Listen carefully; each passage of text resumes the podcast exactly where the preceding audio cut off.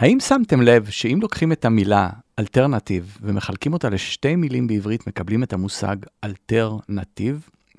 בפודקאסט הזה זה בדיוק מה שנעשה, אנחנו ננסה להבין יחד כיצד לאלתר ולמצוא דרכים נוספות להשקעה שאינן חלק משוק ההון המסורתי. שלום לכם חברים, ברוכים הבאים לפרק 7 בפודקאסט השקעות להייטקיסטים. היום אנחנו נדבר על השקעות אלטרנטיביות. כפי שציינתי בסופו של פרק 6, השקעות אלטרנטיביות הן בעצם אלטרנטיבה להשקעות שלא נמצאות בשוק ההון המסורתי. אז אם בשוק ההון המסורתי דיברנו על מניות ועל אגרות חוב, בפרק הזה אנחנו נשוחח על מגוון אפשרויות להשקעות אלטרנטיביות, אך נתמקד בשלושה סוגי השקעה עיקריים והם זהב, ביטקוין ונדל"ן בשליטה עצמית. לפני שנתחיל, הערת סיכון. לראות באמור לעיל המלצה לשיווק ייעוץ השקעות או המלצה על ביצוע. כל פעולה ואו ייעוץ שתבחרו לעשות על דעתכם האישית ואחריותכם הבלעדית. המידע מוצג לידיעה ומסייע מרענן מדיק כך חלילה לא פוגע רק לימוד השקעות שיתנגן לכם ברקע יואו. עכשיו מתחילים. השקעות להייטקיסטים השקעות להייטקיסטים. לפני שנדבר על ביטקוין, זהב ונדל"ן, אני חושב שזה נכון לחזור קצת אחורה להיסטוריה של הכסף, להבין בכלל איך נולד הכסף, מה היה נהוג לפני שהשתמשו בכסף. ודרך הסיפור ההיסטורי הזה אולי נבין טוב יותר את השימוש בזהב, את הפריצה המטאורית של הביטקוין. בהמשך גם נדבר על רגע מאוד מעניין שאירע ב-1971, היה אירוע מכונן, קודם כל נולדתי בשנה הזאת, וחוץ מזה קרה עוד אירוע קטנטן אה, שנקרא סיום תקופה של סטנדרט הזהב, אנחנו נדבר על זה, אבל בואו נתחיל עם זהב. משחר ההיסטוריה נתפס הזהב כסמל של שגשוג, עושר וכוח. מה יש במתכת האצילית והמסתורית הזו שריתקה תרבויות רבות ברחבי העולם? האם יופיו, המיוחד של הזהב, או השילוב שלו בתכשיטי מלחים, הם שמשכו תשומת לב כזו מיוחדת לזהב, אולי בגלל הזמינות המוגבלת והעובדה שרק למעטים הייתה גישה אליו. הזהב תמיד זכה למשמעות עצומה בחיינו. ציוויליזציות רבות העניקו לזהב מעמד של משהו אלוהי. הבהלה לזהב הובילה להתפתחות מרשימה עבור תרבויות רבות, אך גם להרס רב. כמו כן, הזהב מילא תפקיד חשוב מאוד במסחר ובכלכלה. תראו, בעת העתיקה הסחר התנהל בעיקר בשיטה שנקראה שיטת הברטר. שיטת סחר חליפין. כל אחד הביא מה שהיה לו, והחליפו אחד עם השני. לי היה תפוחי אדמה, לבחור מולי הייתה חיטה למשל, או כותנה, והיינו מחליפים אחד עם השני אה, לפי הצורך. ככל שהתפתחה הכלכלה והופעתן של, בוא נאמר, ערי הקבע הראשונות, היה שיפור באמצעי התחבורה והתמחות בייצור של סחורות, אה, כמו גידול בקר, נולד גם צורך בשיטה חדשה לביצוע הסחר. שיטת הברטר כבר לא סיפקה את הסחורה, בין השאר אה, בשל הקושי לקבוע את מחיר הסחורה. אה, כמה תפוחי אדמה שווה כבשה? כמה חיטה לתת כנגד, לא יודע, בקר כזה או אחר? אה, אז קודם כל, הקושי בקביעת המחיר. זה היה אחד הדברים שגרמו לשיטה הזאת בעצם לאבד מכוחה. דבר שני, הקושי באחסון הסחורה. בוא נאמר שבאמת הבאתי איזשהו משהו יקר ערך וקיבלתי טון תפוחי אדמה. מה יש לי לעשות איתם? הם יכולים להירקב אחרי אה, שבוע או שבועיים ואני לא אוכל להשתמש בסחורה שקיבלתי. וכמובן, גם לא ניתן לשנע בקלות סחורה רבה. התנהלו עם סוסים, עגלות, לקחת טון תפוחי אדמה זה קצת מורכב. לכן, סחר החליפין פינה מקום לעסקאות תמורת דברי ערך שונים. השתמשו בקונכיות, אורות, מחרוזות, אבנים יקרות, ובין השאר גם אה, כסף וזהב. השימוש בזהב בלט כמעט מעל כל דבר ערך אחר, ללא תלות במיקום או במוצר שבו סחרו. זאת בגלל שלזהב היו מספר יתרונות ברורים. קודם כל, ההיצע של הזהב היה מוגבל. אי אפשר היה אה, לחפור אותו באדמה ולהוציא אותו אה, בצורה כזאת של אין סוף. דבר שני, אה, הזהב הוא יקר. בוא נאמר שאני באמת בעל הון, והרי אין אמצעי תחבורה נורמליים אה, להתנייד, ואני צריך עכשיו להעביר משהו, סכום כסף מאוד מאוד גדול ממקום למקום.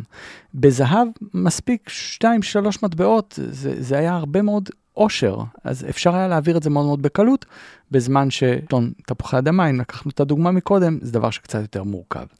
והדבר האחרון זה עמידות גבוהה. עד היום אנחנו משתמשים במטבעות שיוצרו לפני אה, מאות רבות של שנים, ואפילו יותר מכך, מכיוון שהם כמעט ולא נשחקים. לכן אה, הזהב תפס מקום מאוד מאוד מרכזי אה, בעניין של מסחר באופן כללי. וההיסטוריה באמת היא ארוכה מאוד ושזורה ביצירת מטבעות שכללו זהב. מאוחר יותר ערבבו את הזהב הזה עם נחושת וכל מיני דברים, כי זה היה מאוד מאוד יקר לייצר את המטבעות. אבל אני אומר רק את הדבר הבא, להבין שהשטרות והמטבעות שהיום, שאנחנו משתמשים בהם, הרי אין להם ערך ממשי. הם יוצרו על ידי הממשלה.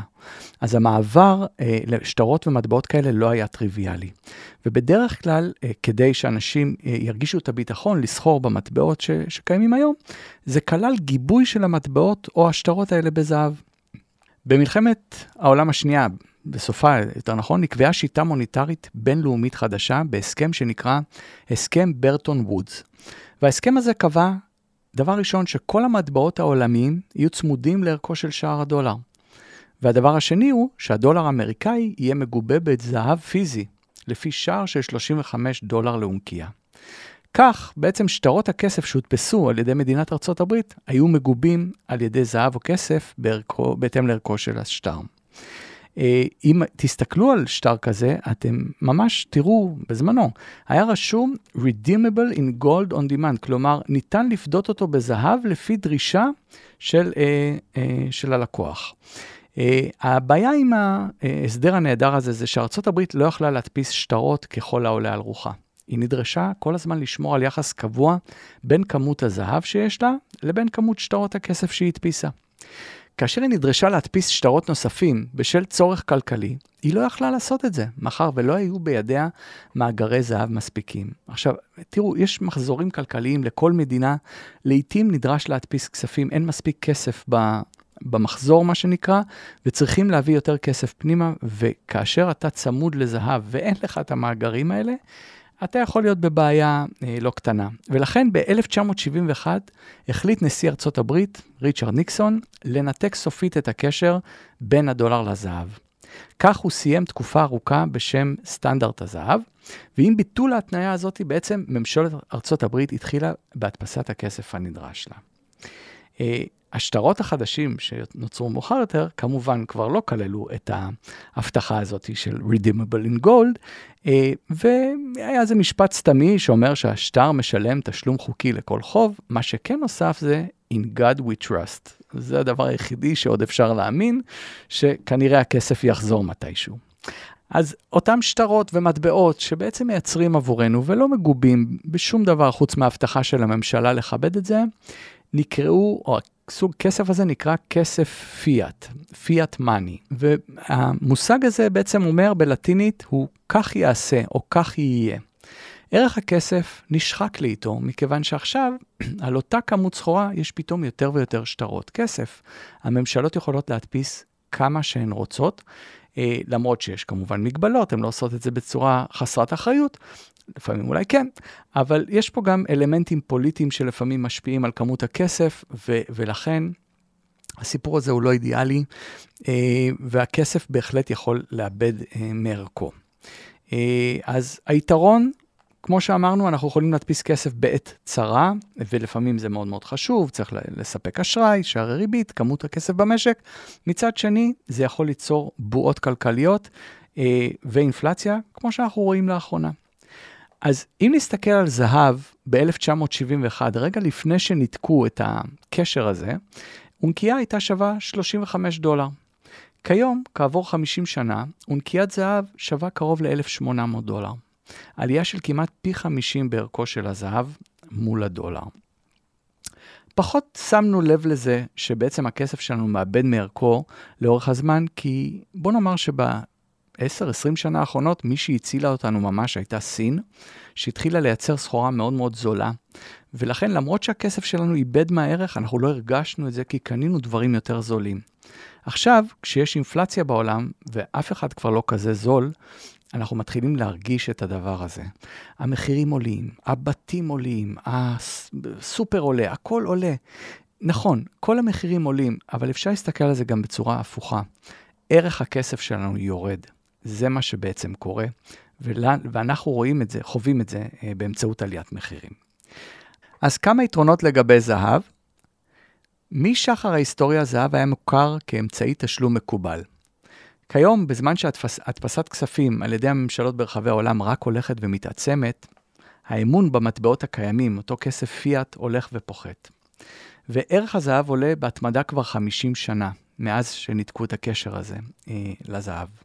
הזהב ממשיך להוכיח לאורך זמן את הייחוד שלו כנכס ששומר על ערכו, ואף עולה כאשר ערכם של נכסים אחרים נשחק. מצד שני, צריך לשים לב שיש גם חסרונות להשקעה בזהב.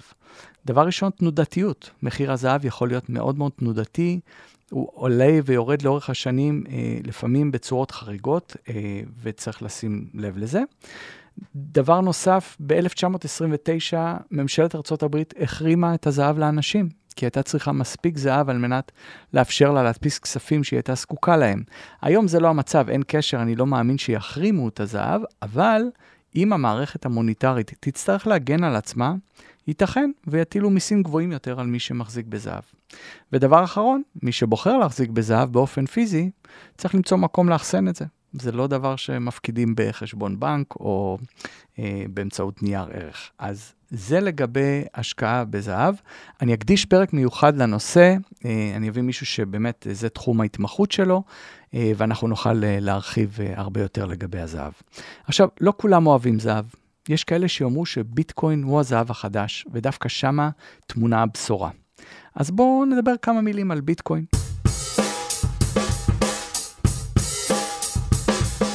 בשנים האחרונות מתפתח טרנד חזק לכיוון של השקעה בביטקוין ומטבעות קריפטוגרפיים נוספים. מדובר בתחום שהולך להמשיך ולהתפתח בשנים הקרובות. אה, ביטקוין זה בעצם היישום הראשון אה, של מערכת שנקראת בלוקצ'יין, אז אני אתחיל בכמה מילים על מה זה בלוקצ'יין. בלוקצ'יין הוא שרשרת בלוקים, כאשר הטכנולוגיה מבוססת כך שיש בלוקים של מידע, וכל בלוק מחזיק במאגר מידע ספציפי. אז אני יודע שכבר הרבה שוחים במה זה ביטקוין ומה זה בלוקצ'יין, אז באמת מי שמכיר ויודע יכול אה, להתקדם טיפה קדימה בהסברים, אבל בכל זאת, למי שזה לא יושב לו עד הסוף בראש, אני אנסה לתת איזושהי סקירה קצרה לגבי מה זה בלוקצ'יין ומה הרעיון מאחורי ביטקוין. אז uh, כמו שאמרנו, הטכנולוגיה של בלוקצ'יין מבוססת על בלוקים של מידע, כאשר כל בלוק מחזיק במאגר מידע ספציפי. עד היום, כשרצינו לבצע עסקה פיננסית, תמיד היינו צריכים עזרה של צד שלישי לביצוע. למשל, אני רוצה לרכוש כרטיסי טיסה, ויש לי כרטיס אשראי. חברת התעופה תשמח למכור לי אה, את ה, בתור לקוח את הכרטיס טיסה, אבל היא רוצה לוודא שאני אשלם לה עבור הכרטיס הזה. בשביל כך קיימת חברת כרטיסי אשראי באמצע. חברת האשראי מחזיקה במידע כמה כסף אני זקוק לו בשביל לרכוש את הכרטיס, היא תחייב את חשבון הבנק שלי בסוף החודש, ותשלם את אה, עלות כרטיס הטיסה לאותה חברת תעופה. הצורך בגורם צד שלישי לכל עסקה מייקר את העסקה. יש פה תשלום נוסף בעצם לחברת האשראי. הוא גם מסרבל את העסקה, מאחר ומדובר בחוליה נוספת בשרשרת שצריכה לבצע בדיקות ולאשר את הטרנזקציה. ודבר אחרון, פגיעותה של המערכת הקיימת היום היא יכולה להיות בעייתית. בואו נאמר שיש עכשיו תקלה רחבה בחברת האשראי, זה יכול להשפיע על אוכלוסייה אה, מאוד מאוד גדולה. אני יכול לספר לכם סיפור ממש טרי שקרה לי לפני שלושה ימים בחניון. היה תשע בלילה, אה, אני בתוך חניון, בקניון ה-TLV, ואני רוצה לצאת. והייתה בעיה עם הכרטיסי אשראי, משהו לא עבד שם, לא יכולתי לצאת. אני מתקשר לשירות של החניונים, לא עונים לי. אני מנסה להשיג את חברת האשראי, לא פתוחים בשעה תשע בלילה, לא עונים על דברים כאלה. אה, לא היה אפשרות לשלם במזומן, פשוט הייתי תקוע בחניון, לא יכולתי לצאת ממנו בערך איזה שעה, עד שבסוף התחננתי למישהי שתשלם בשבילי את הכרטיס ושילמתי לה במזומן. אבל זאת דוגמה מאלפת לדבר הזה, כי החניון בטוח רצה להרוויח, ואני בטוח רציתי לצאת, אבל חברת האשראי הייתה שם באמצע ולא ממש נתנה לדברים האלה לקרות. אז רק תחשבו מה קורה כשמדובר בהיקפים גדולים. אז הבלוקצ'יין בא לפתור גם את הבעיה הזאת ועוד כמה בעיות שאנחנו תכף נפרט אותן. קודם כל, ניתן לעשות עסקאות אחד מול השני ללא צורך בגורם מתווך. אני יכול לעשות את זה באופן ישיר, בלי אה, גורם בדרך. דבר שני, הוא בא לפתור את בעיית האמון. איך אני אוכל לסמוך על כך שהתשלום שלי לגוף השני אכן נרשם כהלכה ולא הולך לאיבוד. והדבר השלישי זה כמובן אמור להיות זול יותר, כי אנחנו לא משלמים פה לגורם אה, צד שלישי. אז לשם כך נוצרה הטכנולוגיה הזאת, היא דואגת לרישום של המידע אצל מי שמחובר למערכת. עכשיו, בוא נאמר שבמידה ולמערכת בלוקצ'יין מסוימת יש עשרת אלפים חברים. אז כל אותם עשרת אלפים חברים יחזיקו ברישום של כל הטרנזקציות הכספיות בבלוק. ו- ולאחר זמן מסוים, כאשר הבלוק הזה מגיע לגודל מסוים, הוא נסגר ונפתח בלוק חדש.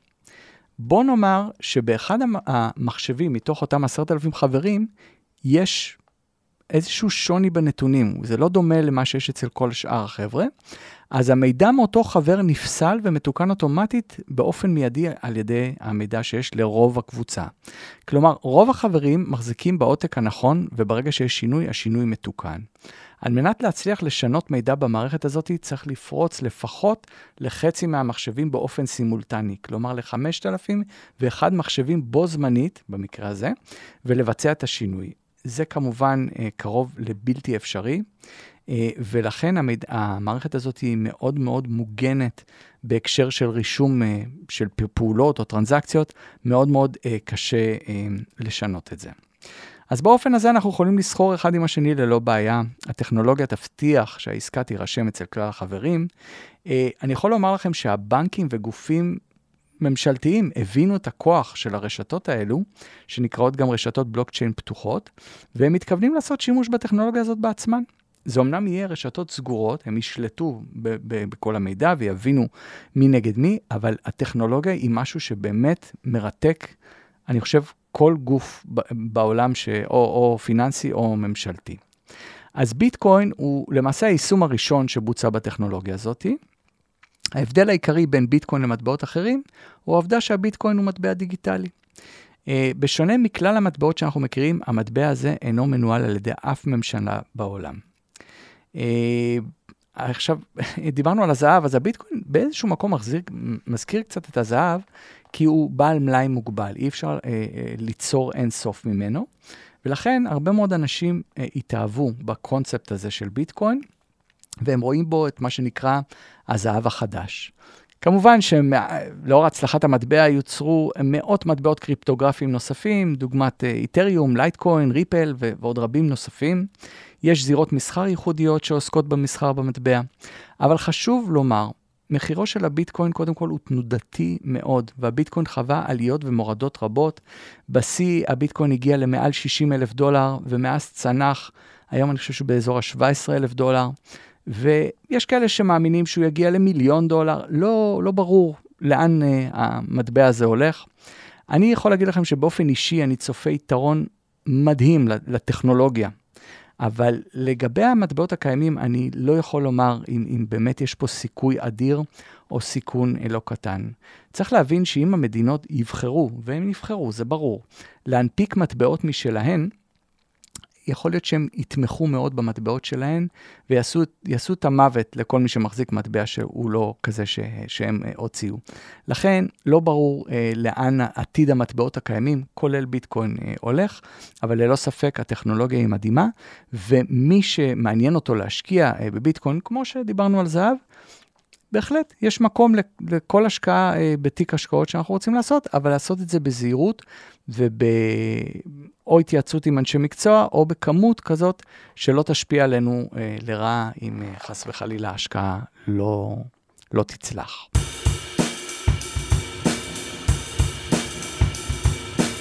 אז עד פה לגבי זהב וביטקוין. אני עובר מפה לנדל"ן, נדל"ן בשליטה עצמית. אה, אז עד פה דיברנו על שני סוגים של השקעות אלטרנטיביות לשוק ההון. Uh, אני אדבר איתכם על עוד כמה סוגים ככה די בקצרה, uh, אחד מהם אולי קצת פחות בקצרה, זה בנוגע לנדל"ן, אבל הפרק הבא, אני מייחד אותו אך ורק uh, לנדל"ן, אני רוצה להסביר לכם קצת יותר לעומק את משהו שהוא הפך להיות תחום ההתמחות שלי ב-20 שנים האחרונות, ויש לי קצת יותר מ-2-3 דקות לדבר עליו, אבל אני בכל זאת רוצה מילה או שתיים להגיד פה, כי בכל זאת הוא נחשב חלק מהשקעות אלטרנטיביות. אז רק לדעת, 55% מסך העושר העולמי מושקע בנדל"ן. אה, בשנים האחרונות הנדל"ן באמת הופך לאחד האפיקים המעניינים והרווחיים ביותר להשקעה. זה עולם מאוד מאוד מורכב, אה, אפשר להשקיע בהמון המון דברים, בין אם זה נדל"ן מסחרי, משרדים אה, למיניהם, או נדל"ן למגורים. יש כאלה שעשו קריירה על הסבות ופליפים, קונים בתים זולים, משפצים ומוכרים ביוקר. אה, זה קצת הפך להיות החלום הישראלי, אה, לקנות בזול, לעשות פליפים, למכור ביוקר, בין אם זה בישראל או במדינות אחרות, וכמובן גם בארצות הברית. נדל"ן תיירותי, הרבה משקיעים ב-Airbnb, מלונות. באמת, יש פה אין סוף אה, של דברים שאפשר אה, להשקיע בהם. הייתי רוצה לחלק את הנדל"ן לשתיים, אחד, נדל"ן כהשקעה יזמית, שזה אותם פליפים לצורך העניין, והשני, השקעה בנדל"ן כהשקעה לטווח ארוך. אה, אני, מה שעשיתי ב-20 שנים האחרונות, זה השקעתי בנדל"ן כהשקעה לטווח ארוך. כאשר בהשקעה לטווח ארוך אתה יותר בונה על השכירות, ולאו דווקא על איזשהו רווח מהיר אה, שתעשה בשנה או שנתיים הקרובות. אה, ולכן השקעה בנדל"ן היא בהחלט משהו שיש לו מקום בתיק ההשקעות שלנו, אה, ואני מבטיח להרחיב על זה בפרק הבא אה, הרבה הרבה מעבר. אוקיי, אז דיברנו על זהב, דיברנו על ביטקוין, טיפונת על נדל"ן ונרחיב על זה בפרק הבא. צריך להבין שבעצם שוק ההשקעות הוא אינסופי, כן? אם אני יוצא לרגע מהמניות ואגרות החוב, אני יכול להשקיע במה שאני רוצה. למשל, השקעה בתשתיות, מדינה בונה פסי רכבת, אני יכול להשקיע שם. אני לא יודע אם אתם יודעים את זה, אבל אה, אולי גם היום, אבל אה, תקופה מסוימת שהשקעתם בקרנות כאלה ואחרות, אה, יכול להיות שהשקעתם בלי לדעת בכביש 6, כל אוטו שעלה, ש... כל פעם שעליתם לטיול על כביש 6, כנראה תרמתם לעצמכם עוד כמה אגורות באותה קרן שהשקעתם. יש הלוואות חברתיות, שבה בעצם אני יכול להביא את הכסף שלי, ויחד עם עוד כמות של אנשים שמביאים כסף, מלווים את זה בין מאות לאלפי הלוואות שונות. לצרכים כאלה ואחרים, ואני יכול ליהנות מההלוואות האלה, הלוואות חוב לנדל"ן. גם לזה אנחנו נקדיש מתישהו איזשהו פרק שמדבר על כל ההשקעות אה, האלטרנטיביות האלה. כמובן אפשר להשקיע בסחורות, אז דיברנו על זהב, אבל אפשר להשקיע בכסף, נחושת, אה, בשומן אווז, אני יודע מה, טירה, סחיטה, כל מה שתרצו. אה, ואני באמת אסיים פה באיזה שתי דוגמאות נחמדות, אחת, משהו שאני השקעתי, והשנייה, אני עומד להשקיע. אז uh, הדבר הראשון, השקעתי בקרן פרטית לחולי אלצהיימר. Uh, זה קרן שמטפלת בקשישים חולי אלצהיימר. מה שהיא עשתה, באמת משהו מאוד מאוד ייחודי, היא רכשה מבנים עבור טיפול אישי ומסור לאוכלוסייה הזאת באנגליה, אבל מה שהיה מיוחד זה במקום לבנות בתי חולים גדולים, הם ממש קנו בתוך הרחובות בתים קטנים של עד עשרה חולים, אה, וזה בדרך כלל ממוקם באותן שכונות שבהם גרו הקשישים קודם לכן. אז זה אפשר לבני המשפחה לבקר אותם כאילו עדיין הם גרים במגורים המקומיים שלהם, ולא באיזה בית חולים גדול ומנוכר. והרעיון בכלל בהשקעה אלטרנטיבית היא שזה לא יהיה בקנה אחד עם שוק ההון. כלומר, אם חס וחלילה קורה ושוק ההון קורס או יורה, או לא יודע, שזה לא ישפיע על ההשקעות האלטרנטיביות שלי, וכמובן שכששוק ההון קרס בשל הקורונה, לא השפיע כלל על הקרן הזאת, מאחר והיא המשיכה לטפל באותה אוכלוסייה נזקקת, גם בתקופה הזאת. אם כבר היה להם מכונות הנשמה, אה, הם הפכו להיות מוקד עלייה לרגל לכל מי שחיפשו כל כך הרבה מכונות הנשמה בקורונה, הם אה, חוו הצלחה בלתי רגילה. אגב, הקרן הזאת היא השלישית בגודלה באנגליה שמטפלת באוכלוסייה הזאת, יש להם הרבה מאוד נדל"ן. אז כן, כאשר אנחנו מדברים בעצם על השקעות אלטרנטיביות, אנחנו רוצים שהם לא בהכרח התנהלו, התנהגו בדיוק כמו אה, שוק ההון, כמו S&P 500 לצורך העניין, ויש לזה מינוח, מינוח שנקרא בטא, ואנחנו בודקים כמה אנחנו רחוקים או קרובים לביצועים של שוק ההון בהקשר הזה. ודוגמה שנייה ונחמדה, אה, שאני ממש שוקל אה, להיכנס אליה, זה השקעה בכרם יין או בוויסקי. אה, יין וויסקי משביחים עם השנים. לא רק זאת, המחיר שלהם נוטה לעלות ככל שעוברות השנים. לכן, מי שרוצה יכול להשקיע ממש בתוצרי יין מיקבים מובחרים או בוויסקי ממזקקות נבחרות ברחבי העולם. במקרה הטוב תרוויחו תשואה יפה על הכסף. אגב, לפי הפרסומים של הכרמים, אה, התשואה באפיקים האלו עקפה את ה-S&P 500 באופן ניכר לאורך השנים. אבל במקרה הפחות טוב, יש שיאמרו אולי טוב יותר, אם לא הצלחתם למכור, אפשר תמיד לבקבק את הסחורה ולשלוח לכם כמויות יפות של יין או וויסקי עבורכם אה, ועבור המשפחה והחברים. נסיים באיזשהו סיפור אה, נחמד או בדיחה שקצת תחזיר אותנו לכל העניין הזה של אה, שוק קונסרבטיבי ואלטרנטיבי. אז דיברו על איזשהו שבט של אינדיאנים הם כל הזמן היו שואלים את הצ'יף, מה, מה, איך הולך להיות מזג האוויר, כי לפי זה הם יודעים אם לאסוף עצים או לא. והם הגיעו אליו, האמת שלא היה לו מושג, אז הוא אמר להם, תאספו קצת עצים ונראה, אני מאמין שיהיה משהו, אז בואו בוא נראה. יום עובר ויש שמש, אז הם באים אליו, אומרים לו להמשיך לאסוף, אז הוא הלך והתקשר לשירות המטאורולוגי, והם אמרו לו, כן, כן, הולכת להיות סופה. אז הוא אמר להם להתכונן, והתחילו לאסוף עצים, עובר יום ועדיין יש שמש. הם באים אליו בשאלה, מה קורה פה? אז הוא שוב מתקשר למכון המטאורולוגי, אומרים לו, תשמע, הולכת להיות סופה, כדאי מאוד להתכונן. שוב, נותן להם לאסוף עוד ועוד עצים, יום שמשי, אז הוא מתקשר לשירות המטאורולוגי, אומר להם, תגידו, על סמך מה, מה, מה קורה פה? איזה סופה? הכל שמש. הם אומרים לו, אל תשאל, האינדיאנים אוספים עצים כמו משוגעים. כדאי מאוד להיערך. אז כאילו, מה שאני אומר זה, יש לנו תמיד את השוק המסורתי ואת השוק האלטרנטיבי, אם נקביל את זה לשוק המטאור, למטאורולוגים ולאינדיאנים. אל תשוו ואל תנסו להבין אם המניות עשו יותר טוב מהנדל"ן, או אם הסחורות עשו יותר טוב מאגרות החוב. כל הדברים לגיטימיים, כל דרך יכולה אה, להביא לכם רווחים. החוכמה היא לבנות את הכל אה, בצורה חכמה יחד, כדי שיניבו לכם רווחים יפים. אנחנו נגיע לזה. יש לנו עוד טיפה אה, לעבור אה, עד שנבין בדיוק איך לבנות את האסטרטגיה הזאת, אבל בכל מה שנוגע להשקעות אלטרנטיביות, אה, זה מה שהיה לי להגיד בפודקאסט הזה.